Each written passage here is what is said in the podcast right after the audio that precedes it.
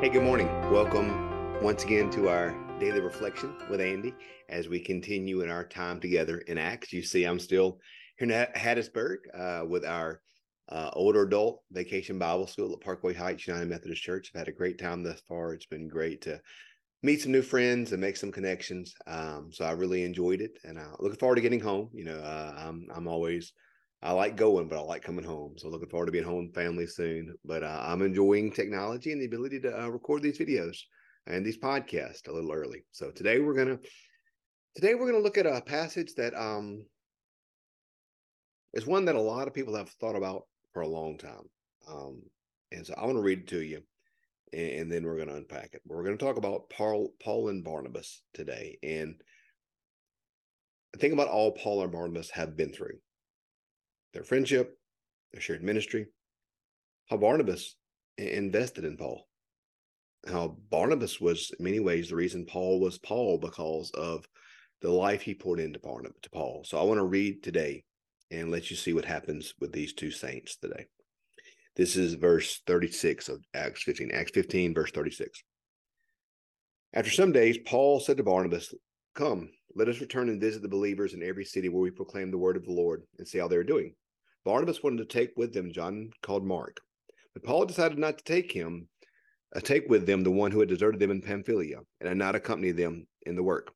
The disagreement became so sharp they parted company. Barnabas took Mark with him and sailed away to Cyprus, but Paul chose Silas to set out the believers, commending him to the grace of the Lord. He went through Syria and Cilicia, strengthening the churches. So we see Barnabas and Paul have a disagreement and the disagreement was so sharp, was so painful that they parted ways. And so let's think about that for a minute. How much Barnabas and Paul have gone through. How much Barnabas and Paul have been through. Think about think about how Barnabas was the one who vouched for Paul with the apostles when he was not trusted by the apostles yet. Think of their shared ministry, think of their shared works, think of all they had gone through. And now and now they part ways and they disagreed sharply. And so what we see here in this disagreement, apparently this disagreement, it centers on Mark. This is Mark, the Saint Mark, Mark of the Gospels.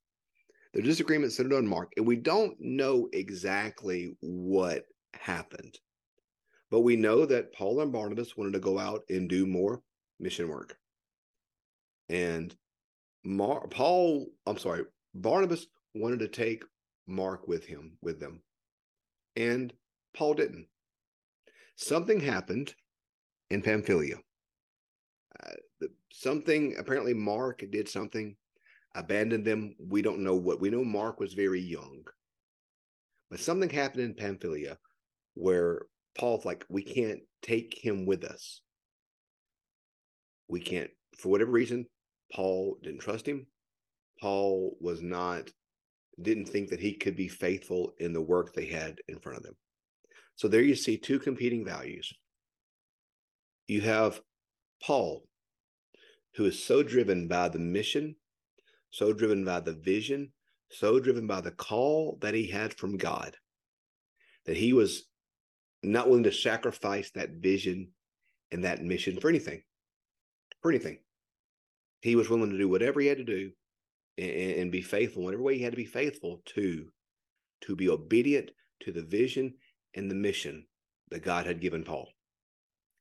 Well, then you got Barnabas. Barnabas, who always uh, believed in the underdog. Barnabas, who saw Saul at that point when no one trusted him, and yet he vouched for him.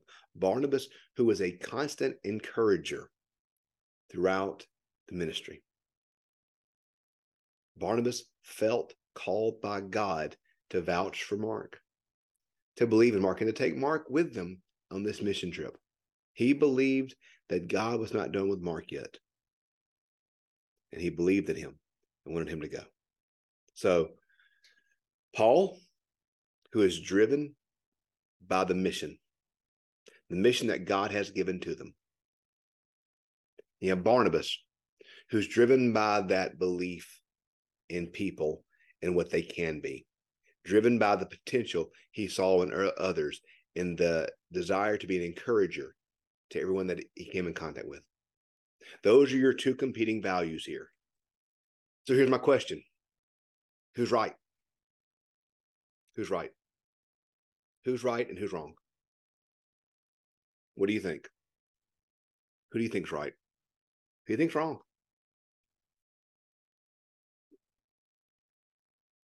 Here's what I believe. I believe they both were right. I don't think either Paul or Barnabas were wrong. Paul was driven by the mission. Paul was driven by the mission. He was going to be faithful to that mission no matter what. Barnabas was driven by that relationship. He was going to be faithful to his calling by God no matter what. I believe they both were right. I believe they both had specific calling from God, but now they came to a point where their callings didn't line up perfectly with each other anymore. And so they parted ways.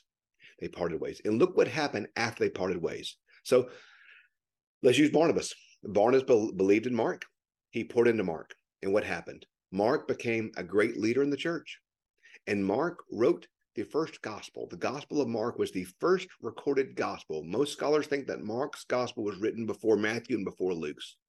In fact, if you look in Matthew and Luke, you can see places where Matthew and Luke took almost verbatim things that Mark wrote and used them in their gospel.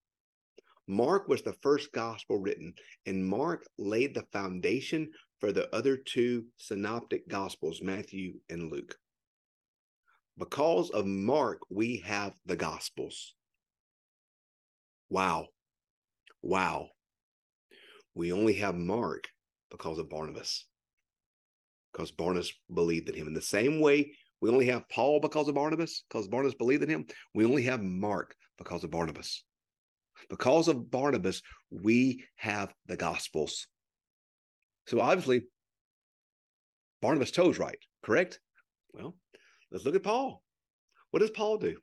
Paul goes forth into, into eventually cross over into Macedonia, which we're going to see soon, and take the gospel into Europe, into these Gentile lands. Paul pushes further and further and further, and eventually winds up in Rome, preaching in the in in the capital of the Roman Empire. And because of Paul's work and Paul's ministry, the gospel transitions completely and fully from being a subset of Judaism to a Gentile religion, to a religion open to everyone, Catholic in nature, open to all persons who believe. So, because of Paul's vision, because of Paul's calling, the gospel goes to we Gentiles. We're Christian because of Paul's ministry and missionary efforts. They both were right. They both had a calling.